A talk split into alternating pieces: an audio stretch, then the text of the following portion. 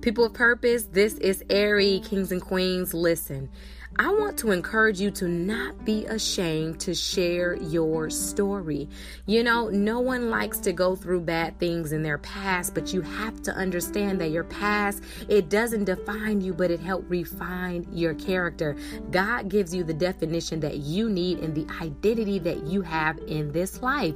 You have to be encouraged and not ashamed and be able to share your testimony. Understand the test, it didn't feel good, but God allowed allowed you to have a testimony to encourage someone else. In this life, you have to understand that it's bigger than you. A lot of things that we go through in life, it's not necessarily just about us, but it's about someone else that we're going to help. So keep a smile on your face, keep your mind renewed, understand that you are the answer to someone else's prayers.